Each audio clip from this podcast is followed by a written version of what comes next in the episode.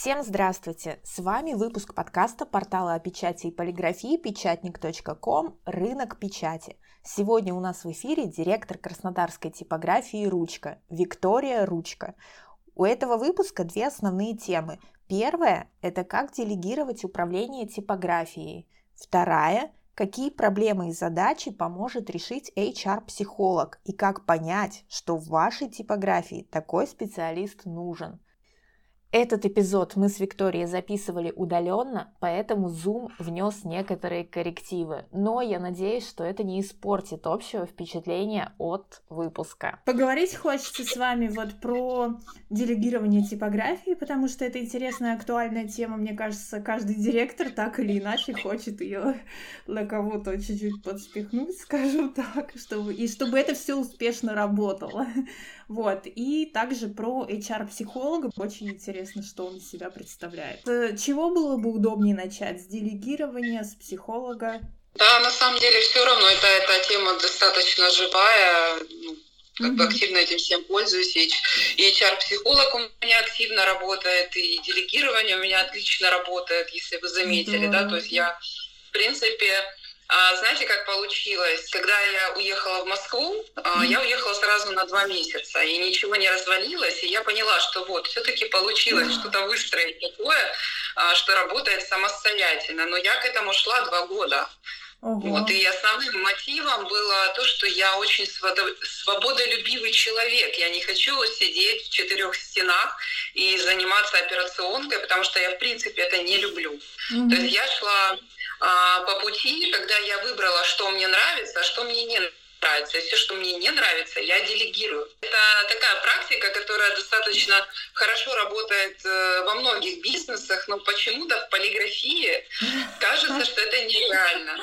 И недавно я пришла к такому выводу, что большинство а, директоров ну, типографии считают, что это настолько сложный бизнес, и только они могут разобраться, и никто другой разобраться не может, и тем самым они отсекают возможности делегирования.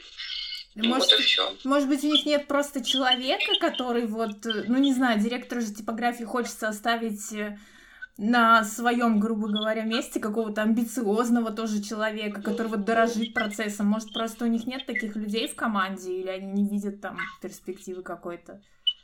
Ну, давайте начнем с того, что не каждый директор типографии амбициозен. Это раз. Да. Да.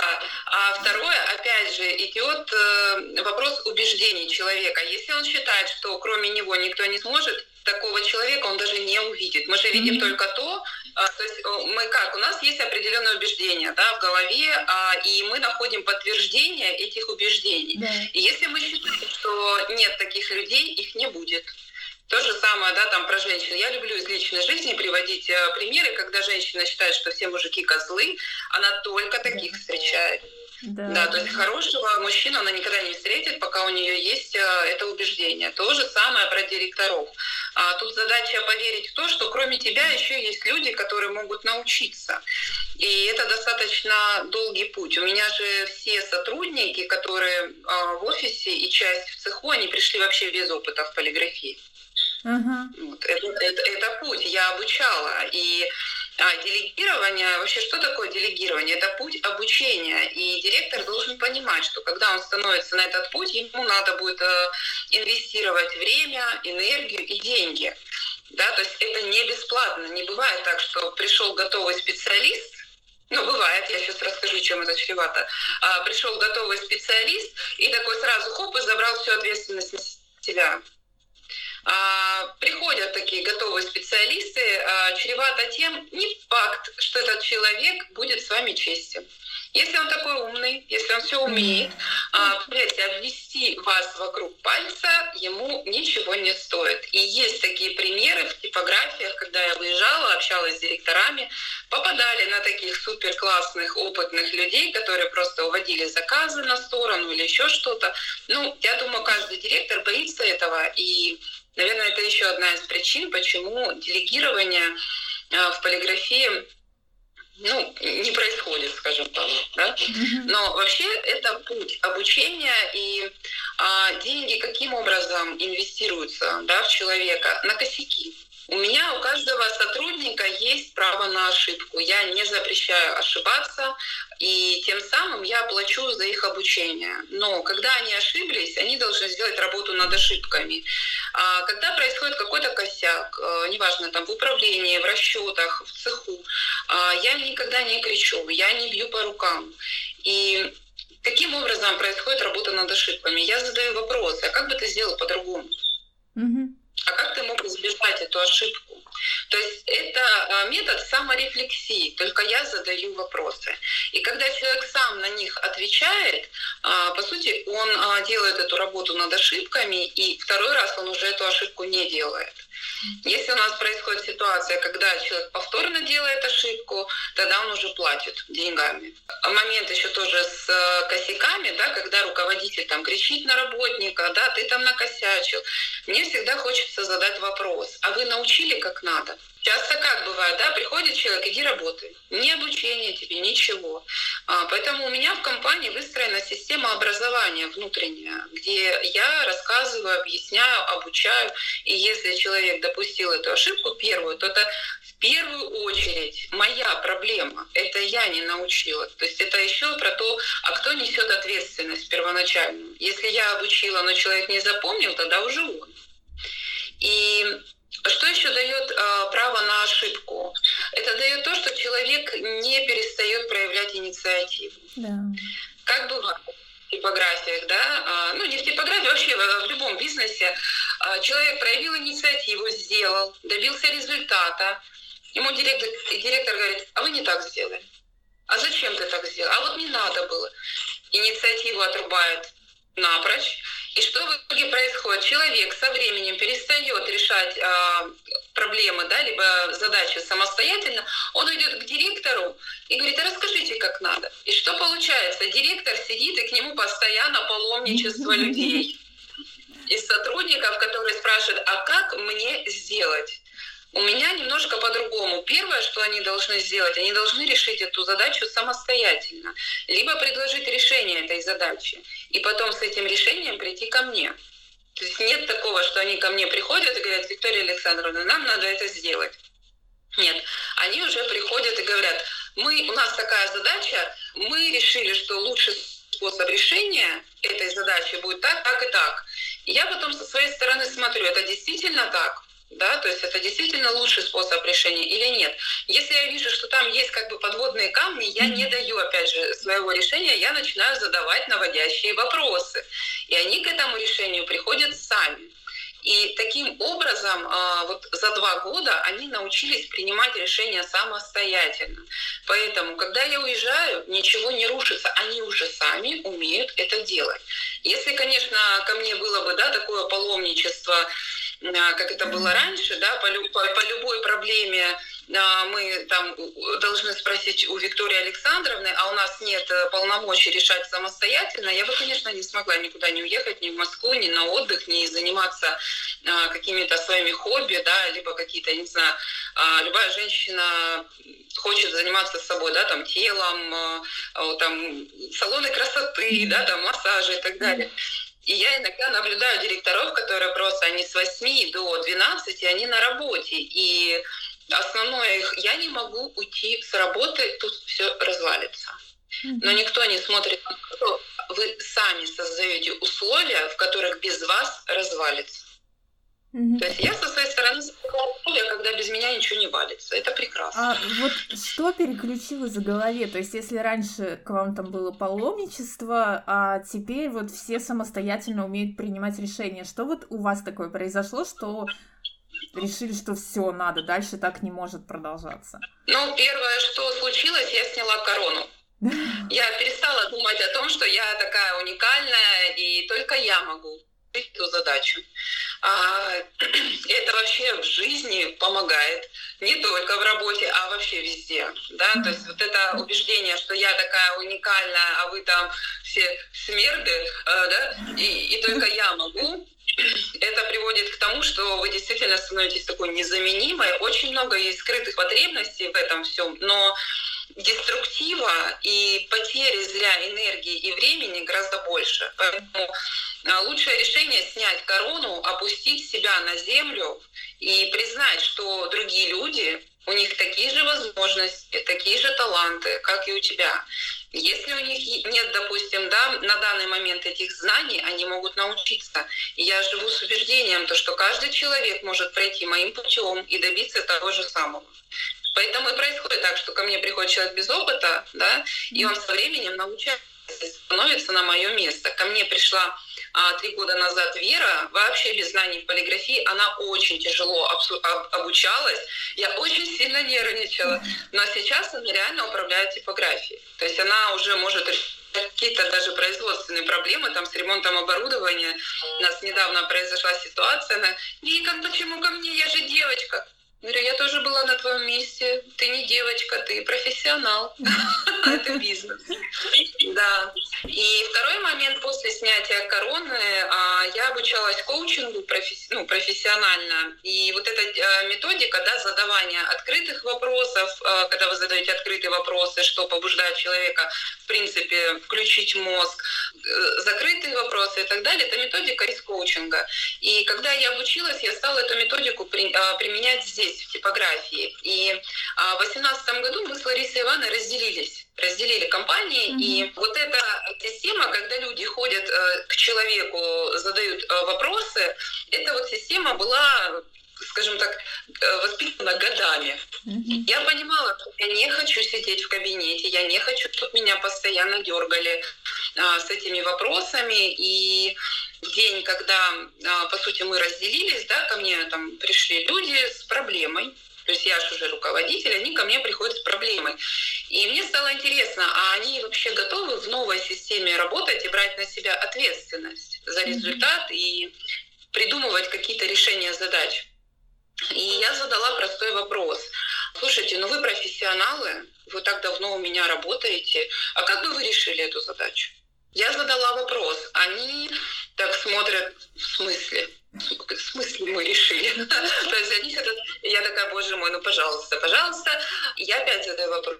Я считаю, что вы профессионалы, вы долго работаете в полиграфии, как бы вы предложили решить эту задачу. И тут даже на телеске стало видно, просто человек так хоп, выпрямился, mm-hmm. да, то есть пришли вот так вот, выпрямился, меня спросили, мое мнение интересно, и начали рассказывать э, варианты решения этой задачи. Я поняла, все, с этими людьми можно работать, и постепенно, да, вот э, через такие вопросы они увидели, что их решения воспринимают адекватно, да, что их решения полезные, что то, как они э, решают задачи, это нормально. И они стали самостоятельно их решать. То есть у меня начальник цеха мне не звонит. Он меня за последнее время позвонил всего один раз. Вот сколько я с июня месяца, я то в Москве, то в Краснодаре, они меня вообще не трогают. Они трогают только когда крайний момент какой-то, mm-hmm. когда уже они понимают, что они испробовали все, и нужно обратиться к Виктории Александровне. И вот вчера у меня был а, мастер-класс здесь для рекламных агентств, и мы сидели, как раз таки общались. То есть они рекламные агентства, у которых а, есть еще свои какие-то небольшие производства, мы общались с двух до пяти. За это время ко мне ни разу не подошли. Ни по производственному вопросу, ни по бухгалтерскому, ни по расчетам. И в конце они спросили, а вот к вам вообще люди не подходят? А как? А как? А говорю, вот так.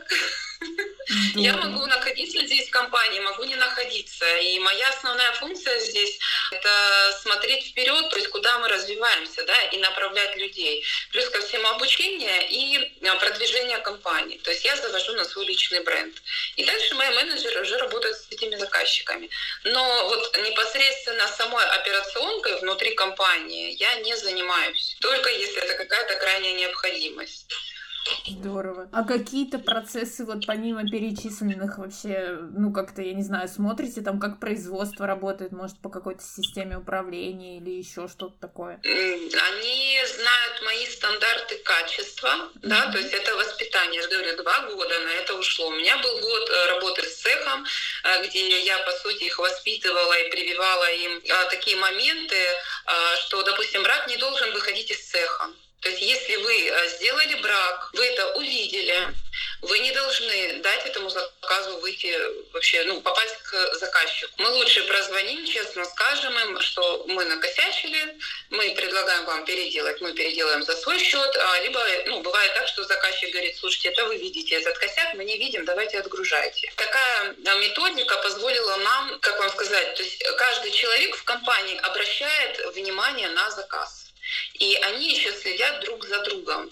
Допустим, бывает так, да, а, косяк печатника, то есть какой-то брак, и дальше продукция идет на ламинацию. Вот перед ламинацией они смотрят. И если они видят брак, они не ламинируют. В этом году я была в разных типографиях, да, с аудитами, а, именно по проблеме брака, то, что брак попадает к заказчику. И я заметила, что нарушена коммуникация между людьми а ее выстроить должен руководитель, ну, либо нанять какого-то стороннего специалиста. А выстроенная коммуникация позволяет предотвращать э, браки, ну, брак. И сумму затратной на этот брак. Одно дело вы отпечатали, а другое дело вы уже отламинировали, отлакировали, оттеснили, высекли, склеили, запаковали, отвезли, доставка тоже денег стоит. Плюс ко всему заказчик это получил, и вы, ну, он недоволен, да, там брак, и вы несете репутационные потери. Поэтому очень важно настроить коммуникацию между людьми внутри типографии, да, и привить определенные ценности то есть объяснить, для чего это нужно. А, тогда они каждый за, ну, друг за дружкой будут смотреть. И этот брак не будет выходить. Более того, вы не будете, да, там, если у вас брак на этапе печати, вы не будете тратить деньги еще э, на, там, на ламинат, на теснение и так далее. Особенно, когда производят, допустим, дорогую какую-то полиграфию, да, там, дорогую упаковку, либо а, книги, либо еще что-то. Очень важно на начальном этапе выявить а, брак. И это все процесс воспитания. Это не так, что я один день пришла и объяснила, ребят, мы не, мы не отдаем брак, вы должны вот э, выявлять сейчас. Нет, это ну, был такой достаточно длительный период бесед. А вот мы садились, я рассказывала, для чего это важно, то, что нам важна репутация.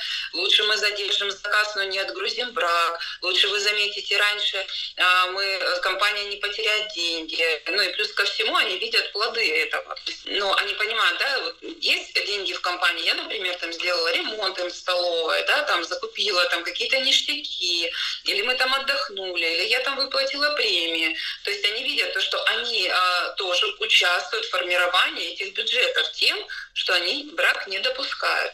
Когда у нас брак, я не знаю, что брак, все, никаких ништяков. Я даже недавно а, с отделом продаж, а, они хотят какие-то там штуки, да, новые компьютеры хотят, еще что-то. А я говорю, ну зарабатывайте. И как поменялось их отношение, да, а они позавчера мне сказали, вот мы заработаем, мы купим это, это, это. То есть они уже не с меня там требуют, они понимают, что они участвуют в формировании бюджетов. То есть каждый человек в компании, да. Здорово. Ну, это прям такая заслуга существенная. Круто, когда все так, да, но так это слаженный механизм. Да. А бывают сейчас какие-то планерки, я не знаю, ну вот что-то, на которых э, там вы созваниваетесь с командой? Созваниваемся. Э, недавно буквально я по, по видео их обучала считать упаковку. Да, потому что количество запросов увеличилось у меня новый менеджер, и я понимаю, что нужно, ну, нужно было очень быстро делегировать. Я на тот момент была в Москве, но делегировать расчет по WhatsApp, по видео, я сказала, куда тыкать, а почему сюда, а, а почему вот не туда и так далее. То есть каждый, каждый шаг мы обсуждали. У нас нет необходимости постоянного созвона. И сейчас я ввела а, программу, она бесплатная, Trello, я думаю, там все знают, кто да. занимается планированием. Да, я создала разные отделы, там отдел припресс, отдел там продаж, отдел дизайна. И каждый друг другу кидает задачи, перекидывает из э, колонки в колонку. Я вижу, кто сколько чего делает. Они мне также кидают задачи. И эта программа, она вообще, в принципе, исключает необходимость э, звонить, что-то напоминать о себе. Просто оно там висит и нервирует. Ну, по крайней мере, меня. Когда у меня висят нерешенные задачи, я стараюсь их решить. И а, что я сделала, да, вот вообще, что делает руководитель? Он создает э, определенную среду, где по-другому нельзя. Раньше как было, да? Все писали мне на WhatsApp, это все терялось, я забывала и так далее. Я сказала, что больше через WhatsApp я не принимаю задачи. Mm-hmm. И когда они мне отправляют WhatsApp, я принципиально не, там, не считаю, не решаю эту проблему. Принципиально. Вот пока эта задача не появилась в Trello, я к ней не приступаю. То есть я создала условия, в которых по-другому нельзя. И таким образом у меня вся команда перешла в Trello. Но это тоже время. Нужно быть таким устойчивым руководителем. А чем ну, вот сейчас занимаетесь? Вот появилось время свободное от типографии. Во что его инвестировали? Ой, ну я веду блог, да, то есть я периодически что-то пишу, я пишу статьи, э, я пишу книгу, у меня книга о полиграфии, которая выйдет в следующем году. Вообще я планировала но я не успела. Да, будет она в следующем году, и она для заказчиков и дизайнеров именно по технологиям печати, вообще что можно делать, какие ништяки. А, думаю, она будет интересна и полиграфистам, которые только начинают, либо маленьким типографиям. Второе направление, которым я занимаюсь, это свой мерч. Я разрабатываю на данный момент несколько позиций дополнительных к своим ежедневникам, да. Mm-hmm. И, конечно, у меня планы уходить в свой продукт, свой дизайнерский продукт. В этом году я планировала поступить в британскую школу дизайна и учиться самой дизайну, но тоже не случилось, потому что, ну, я понимаю, у меня уровень достаточно высокий, а помереть я не хочу, mm-hmm. поэтому у меня все происходит ну, с заботой о себе и своем времени. Ну, плюс ко всему, у меня есть личная жизнь, да, есть э, спорт. Если кто следит, я активно тренируюсь. А, что еще? Моделингом я занимаюсь, снимаюсь для брендов э, как модель плюс сайз. Что еще? У меня есть мои подопечные, как у коуча. Не знаю. Ну, у меня очень много всего, и как бы все свои увлечения рассказать. Ну, плюс книги читаю. У меня достаточно много литературы профессиональной по, и по психологии, по продажам, mm-hmm. по бизнесу. Я не знаю, но у меня всего очень много. Очень много. Иногда я, допустим, вообще ничего не хочу делать. Я сижу дома и залипаю в интернете, в Инстаграме, где-нибудь, не знаю, на каком-нибудь ТикТоке или смотрю YouTube. Просто потому что я не хочу ничего делать, я так отдыхаю. Очень много прям всего уместить в ну, в определенное количество времени. Это круто, здорово. Ну что, теперь про психолога, наверное, поговорим. Как вообще вы пришли к э, решению начать работу с таким специалистом? Знаете, наверное, это был запрос во Вселенную, я в это все верю. И в прошлом году я поняла, что мне тяжело а, еще и заниматься наймом людей, поиском людей, формированием команды. То есть у меня недостаточно хорошая компетенция в этом плане. То есть выявить э, человека, который психологически, энергетически э, подходить моему коллективу. Мне написала Кари, она профессиональный психолог, она HR, она управляла командами больше ста человек, и она написала мне, хочу у тебя работать. У нее свободный график, но в принципе она приходит каждый день. У нее есть возможность заниматься да, своими персональными сессиями, она ведет э, клиентов, а у нее есть возможность можно заниматься какими-то другими проектами, и при этом она ведет меня еще как компанию. А при этом она также а, занимается именно кадрами, форми... вот все эти документы, я их жутко не люблю, но она ведет хорошо. А, да, а, я с ней работаю как с личным психологом, и сначала года мы с ней начали работать, и очень изменения во мне, если кто следит, да, и опять же, возможность просто встать и уехать в Москву, я это сделала за день. Это решение было принято за день. Да, и только потом я поняла, когда переехала, что моя команда работает без меня. И это все возможность ну, проработки себя. Плюс ко всему, Карина занимается тем, что у к ней на терапию ходят э, мои сотрудники. Mm-hmm. В основном это отдел продаж. То есть, когда возникает э, проблема у человека, там, неуверенность в себе, да, человек не уверенный в себе, он плохо продает. А человек, у которого проблемы в личной жизни, он а, вообще приходит с другой а, энергетикой на работу.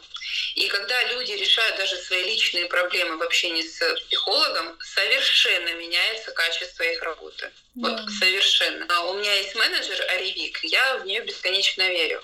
Но она постоянно косячила по срокам. Она очень медленно работала, она максимально удлиняла процесс сделки.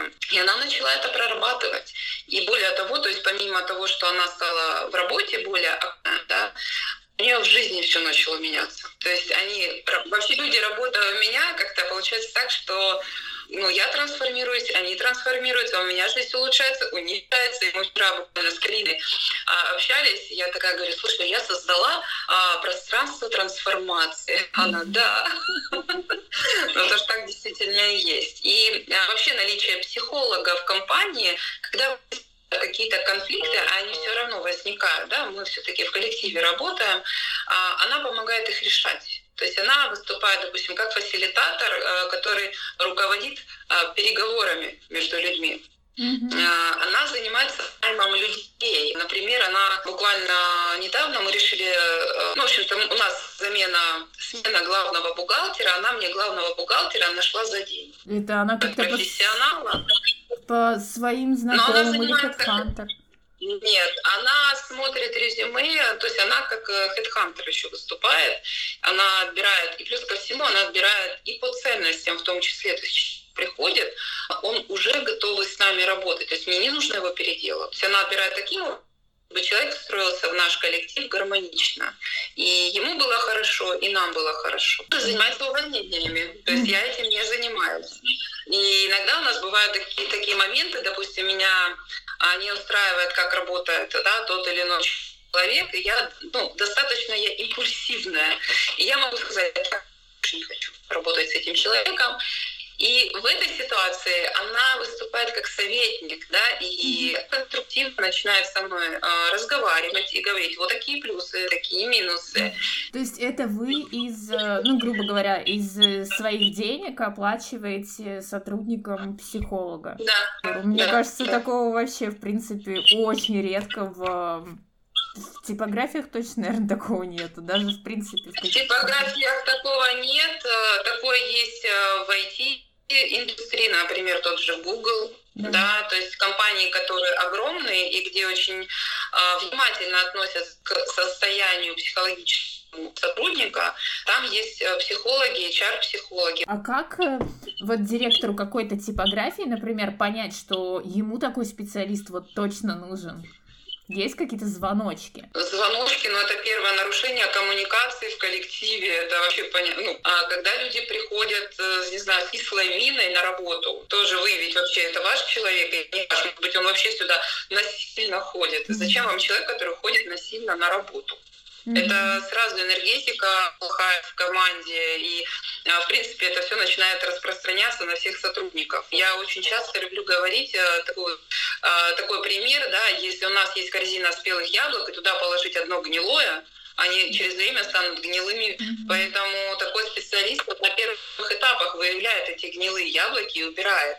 То есть я, допустим, я не муж собирать в себя что-то гнилое. Поэтому она выступает как фильтр.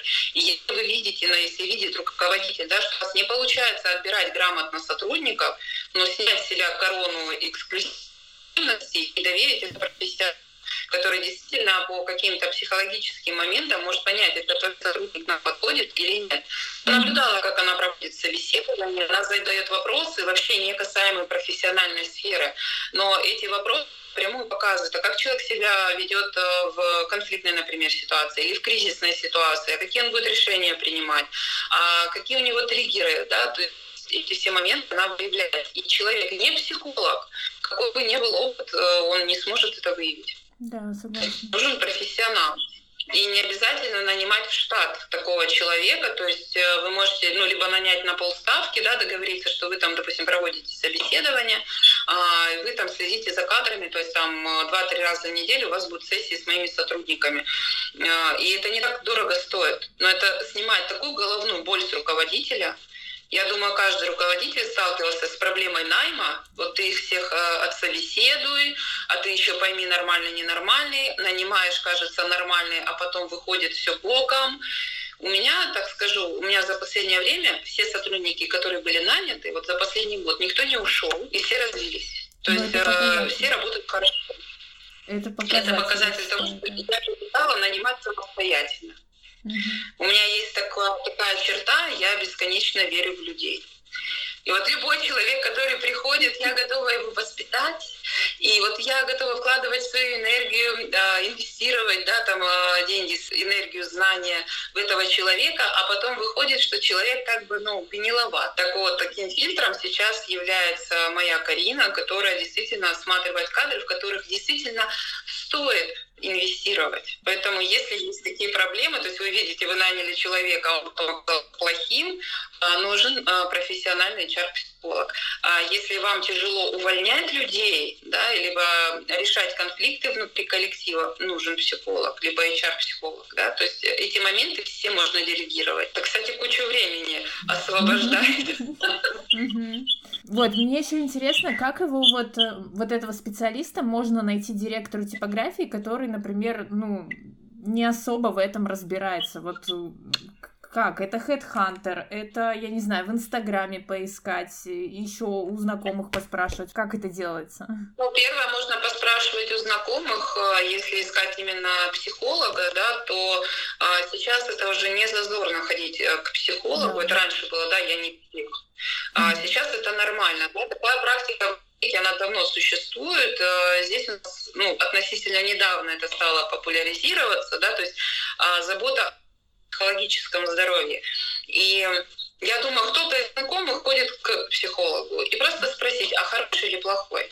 И напрямую просто пообщаться с этим человеком, готов ли этот человек взять такую функцию на себя. Либо ну, искать э, на каких-то ресурсах, где люди ищут работу, общаться. Если это психолог, попробовать э, ну, самому побыть в терапии с этим человеком и понять уровень его профессионализма. То есть если у вас что-то изменилось, действительно в лучшую сторону при работе с этим человеком, значит, этот человек профессионал. А если вы наймете, не знаю, психолога-дилетанта, то этот человек может, наоборот, поломать психологическое состояние это так же, как с врачами. Но первое, через кого бы я искала, через... А, давайте отвлеченный вопрос. Две-три книги, которые вы порекомендовали бы прочитать вот каждому директору типографии. Ну, первая книга, э, сейчас популярная тема эмоционального интеллекта. Вот я прям рекомендую. А это и для того, чтобы понять свои эмоции, стать более уравновешенным, спокойным, не эмоции себе, не взрываться и при этом чувствовать, э, а какие эмоции испытывает другой человек. Это очень сильно помогает коммуникация. Мы социальные, да, и нам коммуникация очень важна. Причем экологичная коммуникация, когда вы не срываетесь на человека, а действительно в спокойной обстановке выясняете э, ситуацию и принимаете решение. Вторая книга — это «Стратегия голубых океанов». Да, потрясающе. Тоже это такая достаточно популярная бизнес-книга, да. И третья книга, которая, которая мне немножко показала со стороны вообще бизнес, разный бизнес. Э, по-моему, она называется «Гениальная просто», такая синяя обложка. А, там рассказывается о бизнесах, которые приняли какие-то простые решения, но они оказались гениальными. И вопрос вообще в этих всех книгах, э, то, как человек ее читает, вообще как читает человек книги. То есть либо он просто впитывает информацию, либо он задает себе вопросы. Я когда читаю, я задаю себе вопросы. Читая книгу, я для себя нахожу решение вообще не из этой книги. Просто задавая себе правильные вопросы. Это тоже, кстати, коучинговая техника, поэтому надо читать книги правильно. Все, у меня закончились вопросы, которые я хотела задать. Было очень приятно пообщаться, прям энергия зарядилась с утра. Да, зарядились. Все, спасибо огромное, что уделили время. Спасибо вам. Наше интервью подошло к концу. Всем спасибо, кто прослушал. Надеемся, что вам понравилось и с нетерпением ждем ваших отзывов.